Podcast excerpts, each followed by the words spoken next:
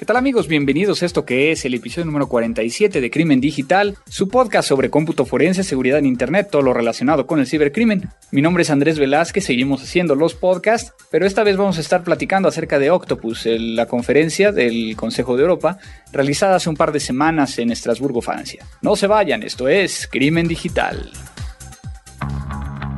Todos los días, millones de seres humanos nos conectamos a un sistema de información. Vivimos una realidad virtual donde convivimos, crecemos y maduramos. Enviamos y recibimos datos a través de una red donde nadie se conoce. Solo vemos imágenes y reflejos, no juzgamos, solo intercambiamos. Es mejor estar informado, no hay pretextos. Crimen Digital, el podcast conducido por Andrés Velázquez con todo lo relacionado al cómputo forense, seguridad en Internet y las últimas tendencias nacionales y mundiales del cibercrimen.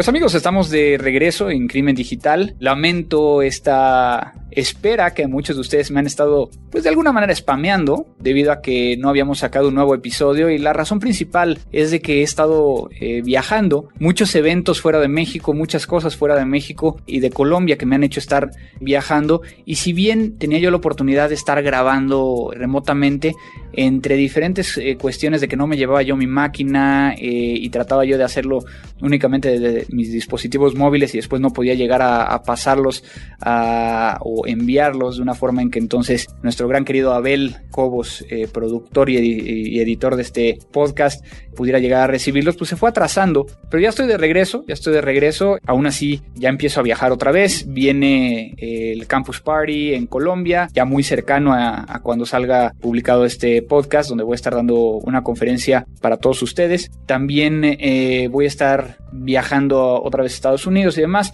Que bueno, de alguna manera ahorita les voy a platicar qué es lo que ha estado sucediendo en, en lo nuevo pero como bien saben, iniciamos normalmente agradeciendo a aquellos que nos contactan y que bueno, ahora sí tengo muchas personas que nos contactaron. Por ejemplo, Roberto Cerón, que acaba de descubrir el podcast hace un par de semanas y bueno, que yo creo que ahorita ya fue más de un par de semanas y que ahí va poniéndose al corriente y está buscando el poder llegar a escuchar todos los podcasts que le faltan, ¿no? Por acá también Eduardo López, que nos manda también comunicación, muchas gracias. Roger Rodríguez, que nos manda aquí también un correo electrónico. Salvador Jair Marañón, también nos manda un correo electrónico. Omar Castelo, quien nos felicita, que les gusta mucho acerca de lo que tocamos en este podcast y que, que si pudiera llegar a ser un programa de seguridad súper básico para quienes no están en este mundo, bueno, de alguna manera acuérdate que este podcast trata como que las tendencias y demás, pero voy a ver si puedo llegar a invitar a alguien que nos ayude a entender algunas cosas un poquito más básicas, un poquito más de inicio, que muchas veces yo no lo, lo dejo. Y bueno, finalmente aquí el mismo Salvador. Hola Andrés, pregunta, ¿dejaste de hacer los podcasts? Perdón, ya les dije por qué dejé un tiempo de hacerlos, más que nada algunos viajes, Fausto Cepeda, Vivis Méndez, John Ramos, Karen Galarza, Olmo Axayacatl, que nos mandan twitters, que también agradezco mucho que me los envíen. Pues bueno, realmente qué ha estado pasando en el medio de cómputo forense, en el medio de delitos informáticos. Por un lado, estuve viajando a los Estados Unidos, dos conferencias de los principales proveedores de herramientas de análisis de discos duros y, y que empiezan a involucrar alguno de ellos la parte de celulares, que es conocido como Access Data, uno de los principales proveedores principalmente el más fácil de empezar a utilizar, realizó su conferencia de usuarios en, Las Vegas, donde se estuvo hablando acerca de las nuevas tendencias en procesamiento en la misma herramienta. Tendencias que de alguna u otra manera yo no estoy tan de acuerdo debido a que muchas de esas herramientas están tendiendo al procesamiento, es decir, a poner el disco duro y que se cataloguen todos los archivos, que si bien es una buena forma, ahora con el reto de que tenemos más almacenamiento cada vez a nivel internacional, es decir, cuando tenemos una computadora, generamos una imagen forense de una computadora, pues ya no trae los 80 gigas que tenía hace un par de años, sino que ya trae 250, 500 gigas y que entonces el tema del procesamiento quizá no sea la mejor forma. Es mi punto de vista. Yo estoy ahorita eh, generando nuevas metodologías, como habrán visto algunos de ustedes ya en otra en conferencias que he dado acerca de bueno cómo cómo definir, cómo saber si, si realmente necesitamos hacer el procesamiento o la imagen forense y demás. Viene muy, muy fuerte todo el tema de triage, que triage, ¿qué es? El poder llegar a una computadora con una memoria de USB que está programada, que nos permita llegar a hacer un scan rápido para poder llegar a buscar palabras o que me traiga todas las imágenes o que me traiga los elementos que están contenidos en él para poder llegar a determinar si es necesario o si, si vale la pena realizar la investigación de esa computadora o no. Que esto muchas veces podría llegar a contradecir el tema de que, oye, pues es que no puedes encender la máquina, no puedes este, hacerle nada. Bueno, depende cómo esté la máquina. El mismo triage permite llegar a generar una bitácora, una cadena de custodia que nos indica claramente qué fue lo que hizo y así no invalidar la, la prueba digital porque al final tenemos que, considerar que todo esto está vinculado directamente a mantener la integridad de la prueba. Dos semanas después, también en Las Vegas, un evento de eh, Guidance Software, que es otro de los eh, fabricantes de software de análisis, donde se planteó principalmente que esa herramienta que no había estado haciendo preprocesamiento ahora lo va a hacer igual, de igual manera como lo platicábamos, no creo que sea la línea, pero bueno, ¿qué es lo que a mí me permiten estos eventos? De alguna manera, muchos fabricantes de software forense están ahí, de los cuales pues tengo mucho contacto, los conozco desde hace mucho tiempo, entonces me permite llegar a hablar con ellos en persona, me permite llegar a tener un, un tiempo con ellos, de decir, bueno, cómo vamos, hacia dónde vamos, qué es lo que, que va a parecer nuevo. Muchas veces permite el que intercambiemos ideas acerca de cómo atacar el mercado latinoamericano y bueno, de alguna manera es una buena forma para aquellos que están iniciando en el, tema de cómputo forense acudir a alguno de estos eventos para saber qué es lo que hay allá afuera y poder llegar a determinar, bueno, hacia allá es donde va, entonces hay que, hay que buscar especializarnos a lo mejor en esto y también muchas veces esas conferencias, que no fue esta ocasión, nos permiten llegar a ver qué están haciendo los demás. Vienen nuevas conferencias para final de año, el de HTCIA, el de DF WRS, que también son conferencias muy, mucho más, no, no comerciales, sino ya más orientadas a procedimientos, a metodologías, a qué es lo que está sucediendo allá afuera. Particularmente me llamó la atención en la conferencia de eh, Guidance, hubo una sesión donde mostró un, investigador que no tenía la suerte de conocer, pero que, que he podido llegar a estar en, en contacto con él últimamente, una herramienta que a partir de los logs del sistema como tal, el poder llegar a determinar qué fue lo que sucedió dentro del equipo en cuestión de las, los nombres de los archivos. Es decir, por ejemplo, el, uso más común y que fue el que, el que él mostró fue que cuando nosotros sobreescribimos un, un archivo con estas herramientas de wiping, que lo que hacen es sobreescribir el nombre del eh, archivo, su contenido, y, el, y que de hecho, bueno, se meten al MFT para poder llegar a, a, cambiarle el nombre. Bueno, hay una forma que desarrolló esta persona que nos permite llegar a saber cuáles fueron los nombres que se les dio a, esta, a estos archivos durante el tiempo. Su nombre es David Cohen, él es de Dallas, Texas, y que bueno, estaba en contacto con él para, para sacar más información. Es algo muy novedoso, de hecho no hay información, simplemente la primera vez que lo mostró fue ahí. Lamentablemente su paper no fue aceptado para ser mostrado en el evento del Black Hat, pero bueno, eh, yo he estado en contacto con él y, si tengo más información, con mucho gusto se, los, se las haré saber. Vámonos a lo nuevo. Lo nuevo. Platicando un poquito acerca de lo nuevo, tenemos una, una entrevista muy buena con Cristos Velasco, eh, a quien vamos a presentar en unos minutos, con quien eh, yo ya tenía la posibilidad de platicar desde antes en este evento de Octopus del Consejo de Europa que se realizó en Estrasburgo, eh, Francia, hace un par de semanas. Pues no me queda más que dejarlos para que escuchen la entrevista y ahorita regresamos. Pues amigos de Crimen Digital, hoy tengo un gran invitado que tuve la oportunidad de estar con él hace un par de semanas. Eh, saben que grabamos esto y normalmente tiene que pasar un proceso de edición. Y quiero presentarles al doctor Cristos Velasco. Cristos, muchísimas gracias por tomar esta llamada vía Skype para Crimen Digital. Hola Andrés, muchas gracias. Es un gusto estar aquí con ustedes en este podcast y bueno, me da mucho gusto que hayas participado en la conferencia Octopus del Consejo de Europa, en donde tuviste, bueno, la, exposición, bueno, la, oportunidad de ver cómo se manejan estos temas a nivel internacional y cuál es la, la, dinámica de los distintos países y de todos los actores que participan dentro de la misma. Así es, así es. Bueno, Cristos, antes de que entremos a ese tema de Octopus, que es lo que, lo que vamos a estar platicando el día de hoy, platícanos un poquito quién es Cristos, eh, dónde vive, qué hace y cómo se involucró en estos temas. Claro. Bueno, pues yo soy de, yo soy mexicano, yo soy de la Ciudad de México pero bueno, de alguna forma me he involucrado en estos temas ya desde hace pues casi una década sobre cuestiones de cibercrimen, ciberdelincuencia y aspectos legales de ciberseguridad, pues tengo menos tiempo, digamos unos 5 o 6 años. Tú eres abogado, ¿verdad? Sí, yo soy abogado, mi formación es, es completamente abogado y me, me, he especializado en el tema no nada más participando en distintas conferencias, sino también pues también publico mucho. Se acaba de publicar un libro mío relacionado con el, la jurisdicción en materia del cibercrimen con respecto a lo, a lo que prevé el convenio de Budapest y hago un estudio comparado sobre distintas jurisdicciones, bueno, sobre el aspecto jurisdiccional en nueve países, incluyendo seis países de Latinoamérica.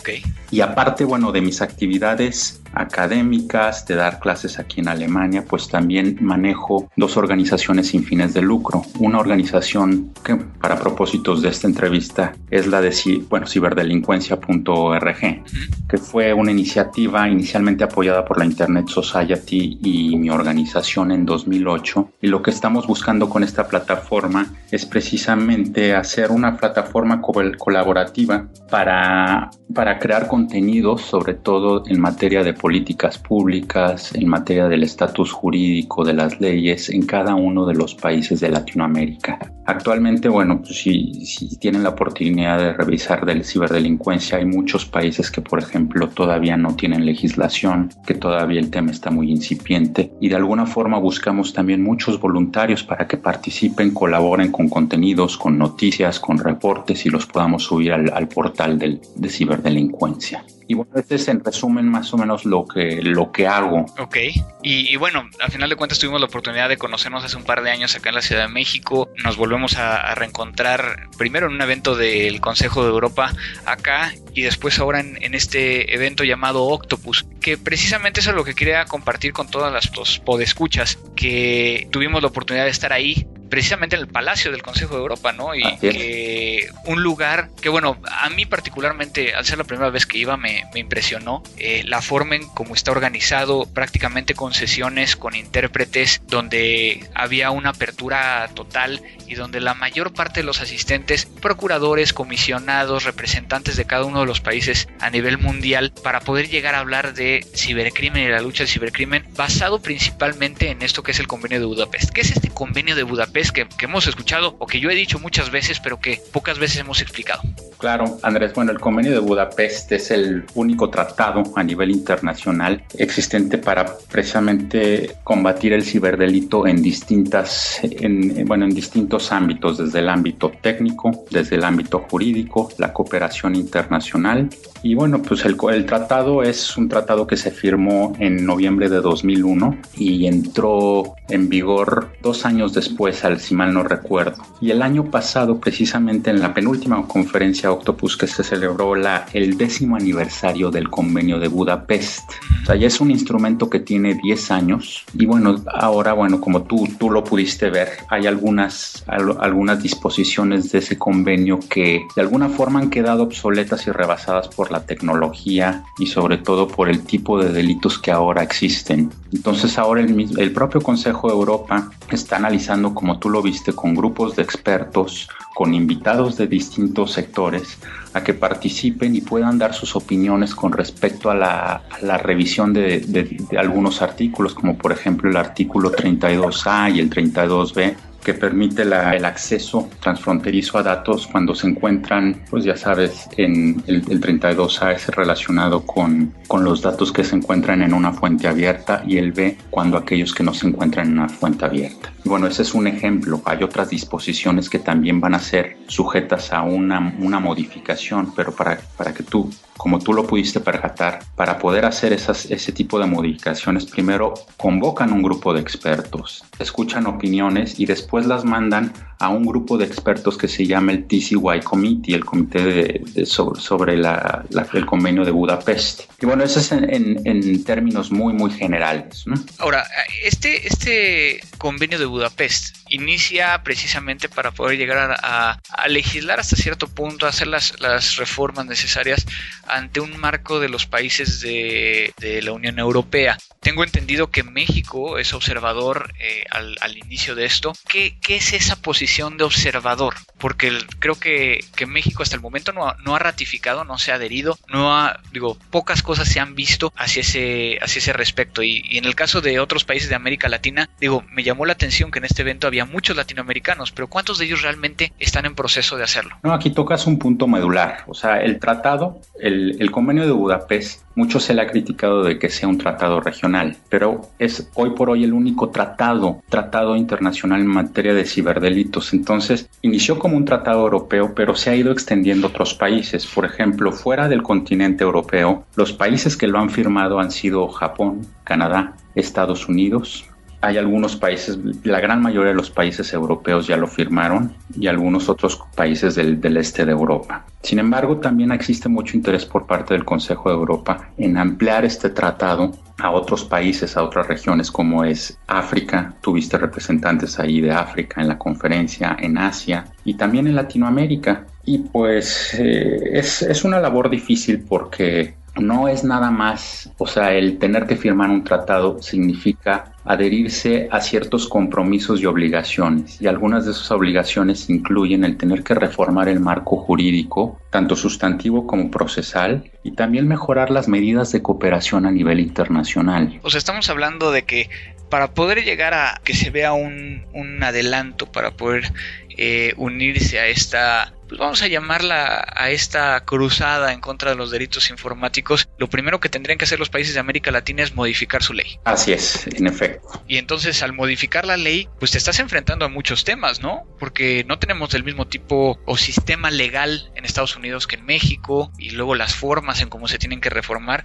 pues no está tan sencillo. Claro, ¿no? Y eso es otro tema que se trató, ¿no? En el dentro de la conferencia que existen sistemas jurídicos muy dispersos, pues tenemos el sistema codificado que el civil law, que es por gran parte de los países de Latinoamérica y Iberoamérica. Y luego, por otro lado, tenemos el sistema common law, que son la mayoría de los países anglosajones, pero por ejemplo en Latinoamérica, pues algunas islas como Barbados y de algunas islas del Caribe también tienen un sistema mixto, codificado y de common law. Entonces, o sea, el, el, el, convenio no es la panacea, o sea, lo que está tratando de hacer es, el convenio es de uniformar, que los países uniformen sus legislaciones con base a las disposiciones que prevé el propio convenio de Budapest. Uh -huh. Obviamente, cada país dentro de su marco jurídico y dentro de la, bueno, al tener que crear una ley e interpretarla, pues va, van a crear un marco, un, un, sistema jurídico distinto, pero la idea, la intención del Consejo de Europa es precisamente que sea con base en ese convenio. Y como, como se mencionó en, en, en la conferencia y como lo pudiste percatar, es gran parte de las actividades del Consejo de Europa es capacitar a los países. Capacitar significa de alguna forma llevar todas las, las, experiencias que han tenido otros países, sobre todo europeos, al implementar ese convenio de Budapest y de alguna forma también que, lo, que algunos otros países utilicen esos modelos comparados. Claro, ¿no? Y, y que fue una de las, de las sesiones que, bueno, también por la misma forma en cómo en cómo se llevan estos workshops, hubo uno precisamente sobre jurisdicción y acceso transfronterizo, ¿no? Y que recuerdo que tú también estabas en esa sesión y, y, de hecho hubo participación tuya eh, dando una, una, explicación acerca de, de, lo que está sucediendo en América Latina. Pero ¿recuerdas este fiscal que de alguna manera nos explicó cómo ellos tomaron una, una posición sin precedentes en decir, oye, tú estás haciendo negocios aquí, no voy a ir hacia la fuente de la, de la información, sino que te voy a castigar y te voy a requerir la información aquí. Sí, es como viste también, bueno, hubo muchos, muchos fiscales, sobre todo jueces, jueces y, bueno, de alguna forma fiscales. Me acuerdo que, no sé si te acuerdas de los de Bélgica, que dieron un ejemplo muy concreto sobre qué es lo que están haciendo precisamente para combatir y para hacer esas investigaciones a nivel transfronterizo y muchos de ellos ya lo, están haciendo. Sí, que ellos, ellos lo que dijeron es, bueno, yo necesito información para perseguir un, caso a nivel federal, requiero información de un proveedor, que el proveedor no tiene oficinas en, en mi país, sino que tiene sus, sus, servidores en los Estados Unidos y su central en Estados Unidos. Sin embargo, bueno, tú estás en este país, tú pagas, o perdón, tú aquí recibes dinero, estás haciendo una acción comercial, pero a la hora que yo necesito algo me dices que no estás, bueno, pues entonces mejor no vengas a hacer dinero aquí, ¿no? Y entonces lo empiezas a, llevar a un punto donde ahorita sigue en el proceso de ya cortes muy, muy arriba para poder llegar a determinar si realmente tiene que, entregar la información y si no se va a hacer acreedor a una, una multa, ¿no? Entonces, creo que esos, esos temas y eso fue lo que a mí más me llamó la atención, ¿no? Cómo cada país llevaba un caso de éxito, cómo cada país levantaba la mano y, y decía las cosas como eran. Digo, yo, yo participé en una parte técnica, una de las sesiones, precisamente sobre la dificultad técnica de, hacer cómputo forense en la nube y entonces cómo se empezaba a manejar. Recuerdo, por ejemplo, una persona hablando de que si, si la información estaba en un en la nube, tipo un Dropbox o tipo un SkyDrive, pues si tengo acceso desde la máquina que yo incauté, pues es una extensión de la máquina. Por lo tanto, tengo la posibilidad de llegar a hacer una, una investigación utilizando la misma máquina y la información que está en la misma máquina para poder llegar a incautar lo que se encuentra en la nube. Que bueno, ahí también eso, eso da paso a que, a que haya mucho debate y mucho tema de eso no es permitido, es permitido. Y es que, digo, y recuerdo claramente cómo los de Estados Unidos se levantaban y decían, no, no, no, espérame, espérame, espérame, eso no se puede, ¿no? Eso, eso, ¿cómo, ¿cómo lo interpretas? Pues pues es eso, que, que, bueno, hay, hay sistemas jurídicos muy, o sea, muy distintos a nivel, a nivel internacional. Y también otro tema que se trató es, por ejemplo, las medidas de, cooperación mutua. Por ejemplo, todo lo que tenga que ver con cartas rogatorias y todo lo que relacionado con los instrumentos que tienen que ir a través del gobierno para poder fomentar la cooperación entre, por ejemplo, un gobierno y un ICP para que le requiere cierto tipo de información, pues tú sabes que ese tipo de instrumentos pues son buenos, pero, pero ya, o sea, ya quedaron retrasados porque para poder investigar un delito se requiere una cooperación y una flexibilidad inmediata. Y no la hay, porque un tratado de cooperación mutua te va a tardar un año, ¿no? Y que era precisamente, yo creo que era una de las cosas que, que creo que todos empezaron a decir si es cierto, ¿no? O sea, eh, comulgaban en el hecho de decir, es que si yo necesito la información y tú te tardas a lo mejor tres meses o cuatro meses o un año, pues esa información a lo mejor ya ni existe o ya no tengo ni acceso. Entonces, o ya no me sirve. ¿Qué, qué es lo importante? Digo, hubo varios workshops, ¿no? El tema de legislación, el tema de, protección de menores, el tema de las jurisdicciones y todo esto de, de los derechos fundamentales y la seguridad wow, Claro, es, es un tema importantísimo porque tú sabes que el Consejo de Europa, gran parte de sus actividades, y bueno, es parte de los tratados del Tratado de, Lisboa, y los tratados anteriores, una de las obligaciones fundamentales de los europeos es la protección fundamental de los derechos humanos. Entonces, por ejemplo, todas las cuestiones de protección de datos y de la privacidad, pues son, son primordiales para el Consejo de Europa. Entonces también está tratando el Consejo de Europa de alguna forma tener un cierto balance sobre la, protección de la privacidad y los datos personales como un derecho fundamental y las investigaciones sobre delitos tomando en cuenta, no sé, situaciones de emergencia, de vulnerabilidad, y algunos casos que se analizaron dentro de ahí de la conferencia. No sé si te acuerdas también, Andrés, sobre la gran polémica que hubo ahí sobre el caso de Rusia. Sí, el Ivanov contra, contra Estados Unidos, ¿no? Claro, que como tú sabes fue uno de los primeros casos, bueno, donde realmente se hizo una, una investigación transfronteriza y donde hubo un acceso y un data retrieval, ¿no? Que aquí para, para los que nos están escuchando resulta ser que hay una situación donde hay que hacer una investigación sobre un, ciudadano ruso y el gobierno norteamericano le pone una trampa ofreciéndole un trabajo para que fuera a los Estados Unidos y que pudieran llegar a hacer la, la aprehensión, ¿no? Así es, sí, sí. Y que, bueno, ahí ya estaban gritando entre los rusos y los americanos. los americanos, sí, se armó una polémica buenísima. Pero a lo que voy es que es uno de los pocos casos, es un caso que es, si mal no recuerdo, es del 2002. Es un caso aislado. Y bueno, es uno de los casos más sonados. Ahora, bueno, como tú viste, también hay algunos casos que ya están investigando otras autoridades, pero sin embargo, para llevarlos, sobre todo, bueno, yo soy abogado, entonces para que un caso pueda tener un, una, un precedente o una jurisprudencia, pues se tienen que repetir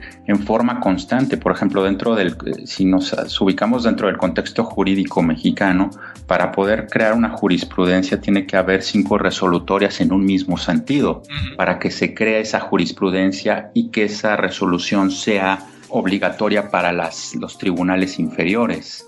Y lo que pasa es que no lo hay, Andrés. O sea, son casos aislados. O sea, todavía no hay, y bueno, yo me acuerdo que lo repetí en mi, en mi intervención, es que todavía no hay el famoso customary law, la, la, tradición de, de, la costumbre, porque todavía no se, no se forja.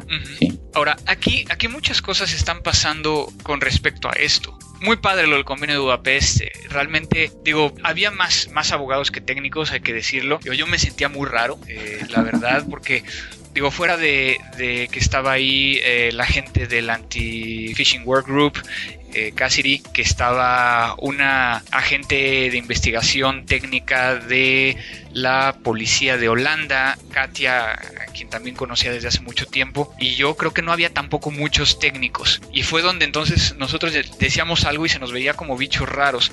Pero aún así, pues creo que, que estaban abiertos a escuchar la parte técnica que no se había dado en otros eventos eh, que a mí me había tocado estar de este tipo. ¿Qué tanto eh, la comunidad europea y principalmente este grupo que está alrededor del Octopus están empezando a incorporar esta parte técnica para, para determinar qué es lo que se va a hacer? Mira, esa es una excelente pregunta. Eh, realmente, bueno, el Consejo de Europa se ha, tú sabes que parte de, de las conferencias Octopus son de alguna forma fondeadas por, por algunas organizaciones privadas como Microsoft, algunos gobiernos como el de Rumania, Japón. Entonces lo que ellos hacen es donar dinero precisamente para fomentar el convenio de, Budapest y su protocolo adicional en distintos países para que los, los países lo tomen como, como una ley, digamos, modelo, ¿no? Y sobre todo también puedan, por ahí hay varios proyectos, sobre todo para, capacitar jueces y magistrados. También ha, habido varios papers relacionados con la, para fomentar la cooperación entre los, las autoridades y los ISPs. O sea, el Consejo de Europa ha estado muy, muy activo en ese sentido. Sin embargo, bueno, pues es una labor muy inmensa porque también pues tienen que trabajar con expertos de distintos países y, sobre ellos, o sea, sobre ellos, basarse en ellos para que pueda, pueda caminar esto, ¿no? Fueron 200, cerca de 280 personas que asistieron al Octopus, prácticamente de 80 países según lo que, lo que estoy leyendo aquí en, la página. Recuerdo haber visto gente de Panamá, de Costa Rica, de República Dominicana, eh, de Chile, de Argentina, de Paraguay, de, México. Nos faltó Colombia, por ejemplo. En esta ocasión no nos tocó ver ningún, ninguna persona de Colombia. Sí habría brasileños. Pero bueno, al final, ¿qué es lo que tiene que pasar para que esto siga adelante? Porque al final de cuentas nos beneficia en el hecho de que, de que podríamos llegar a tener una cooperación mucho mejor a lo que actualmente tenemos y que en muchos países de América Latina ahorita ni siquiera existe para poder llegar a acceder a información y perseguir un delito o realizar extradiciones o demás eh, cuestiones que incluso van desde lo legal hasta lo técnico. Pero muchos países pues, se han tardado, en el caso de México, que fue observador desde el inicio, hasta el momento no, no ha hecho nada. ¿Qué onda? Claro, no, a México, bueno, vale la pena, vale la pena destacar que a México lo invitaron a adherirse al convenio de 2007. Lamentablemente, bueno, Secretaría de Relaciones Exteriores no ha movido el tema como se debe. Entonces, también lo que pasa es que es una falta de coordinación. También siento muy, muy, o sea, siento yo que en el fondo tienen que apoyarse de los expertos. Por ejemplo, en tu caso el técnico, el mío el jurídico, los de cooperación internacional, porque son temas muy especializados. O sea, no es nada más de que llegue el papelito, lo firme y ya estoy, ¿no? No, en absoluto. O sea, porque para poder, bueno, como lo repetí antes, para poder formar parte del convenio se tienen que lograr ciertas reformas al marco jurídico, sustantivo, procesal, medidas de cooperación internacional. Y el visto bueno lo da el Consejo de Ministros del Consejo de Europa. O sea, también es un proceso, o sea, es un proceso interno y después se vuelve un proceso político. Por ejemplo, no sé si te acuerdas, también se señaló dentro de la misma conferencia que eh, la República Dominicana al parecer ya depositó el, instrumento de ratificación del, convenio. Y Georgia también ahorita en estos días, ¿no? Así es, pero por ejemplo en este sentido sería eh, la República Dominicana el primer país latinoamericano en hacerlo. Y hay otros países como Argentina que también hace dos años también los invitaron a participar en el adherirse al convenio y por ahí hubo una participación de, de, de representantes del gobierno argentino diciendo que, que bueno, que ya están en proceso y en vías de, ¿no? Pero como tú ves, es un, es un proceso largo, es un proceso político también y que muchas veces depende de muchos factores, ¿no? ¿Por qué es importante seguir como personas que estamos dentro de este medio las conferencias de Octopus? Digo, porque están, ahorita están los streamings ahí en la página de algunas de las, de las sesiones. ¿Por qué es importante verlos? Es importante sobre todo para saber qué es lo que están haciendo otros países. Por ejemplo, no sé si te acuerdas del caso de Japón. Japón es, es, un caso muy interesante porque fue el país, eh, uno de los primeros países que firmó el convenio de Budapest o sea, los países fuera de Europa que lo firmó y si mal no recuerdo, pues ya, o sea, ya tienen algunas, o sea, ya hay algunas legislaciones pero pues también les tardó casi 10 años, ¿no? En tener que aprobar todo un marco jurídico, un marco técnico, un marco regulatorio, ¿no? Así es. Y bueno, es precisamente eso, la intención de las conferencias Octopus, ver quién está haciendo quién, cómo se puede colaborar, qué podemos aprender de cada país, qué no debemos hacer de otros países y sobre todo también coordinarnos, ¿no? Pues tú lo viste, o sea, muchos de los, de los latinoamericanos, pues de alguna forma nos conocíamos, pero también, eh, bueno, en el caso de México había gente, bueno, del, Ministerio de Relaciones Exteriores que pues no, no, no, conocíamos y nos tuvimos que conocer en esa conferencia, ¿no? Entonces también es, es eso, ¿no? Es fomentar esa cooperación. Claro. ¿Hay forma de detener el, la ciberdelincuencia sin estar cooperando con los demás? Pues esa es una excelente pregunta. Yo digo que se puede detener hasta cierto punto. Pero bueno, eso depende de... La pregunta va orientada principalmente a eso. ¿Qué pasa si un país latinoamericano, sabiendo que este es el único, como comentabas, eh, marco actual o, acuerdo internacional donde podríamos llegar a, buscar una cooperación, fuera de que, bueno, te sientes con el otro país y empieces a tratar de hacer una cooperación, ¿no? Pero, ¿qué pasa si algún país latinoamericano no, no ve esto como una oportunidad de, establecer ese marco de, cooperación? ¿Se estaría quedando atrás? En, definitiva. O sea, quien no le entre a esto, pues no estaría jugando, ¿no? No, sí, no estarías jugando dentro de las reglas del juego. Y bueno, hay que tener en cuenta que ya vivimos en un mundo muy globalizado, Andrés en donde muchos de los delitos pueden tener una repercusión en distintos países. Entonces, cuando tienen una repercusión, hablas que tienes que fomentar esa cooperación, tanto técnica, de medidas, de medidas de jurídicas, de cooperación, de lazos, de vínculos, de capacitación. Y si no las tienes, pues vas a quedar aislado, ¿no? Y yo ahí recuerdo una, una de las frases que, que comentaron, que muchas veces cuando un usuario, cuando alguien como los que nos están escuchando, un poco escucha, se sienta en la computadora, lo que está viendo es está viendo que está accediendo a internet desde su casa, desde su lugar de trabajo y que desde ahí es donde está haciendo todo. Cuando muchas veces nosotros desde este punto de, vista de, de, poder llegar a investigar, de saber qué está sucediendo, lo que vemos es por qué países estuvo navegando. Y creo que cambiar esa percepción podría llegar a ser también muy interesante para poder llegar a, a entender del lado de los usuarios lo que significa el poder llegar a hacer una investigación cuando entendamos que, que, el acceder a una página web, estoy accediendo a 25.000 servidores alrededor del mundo, pues yo creo que ese, eso va a cambiar. Y de ahí viene la última pregunta que te quiero hacer al respecto de esto, que es, sabemos que Internet no tiene fronteras,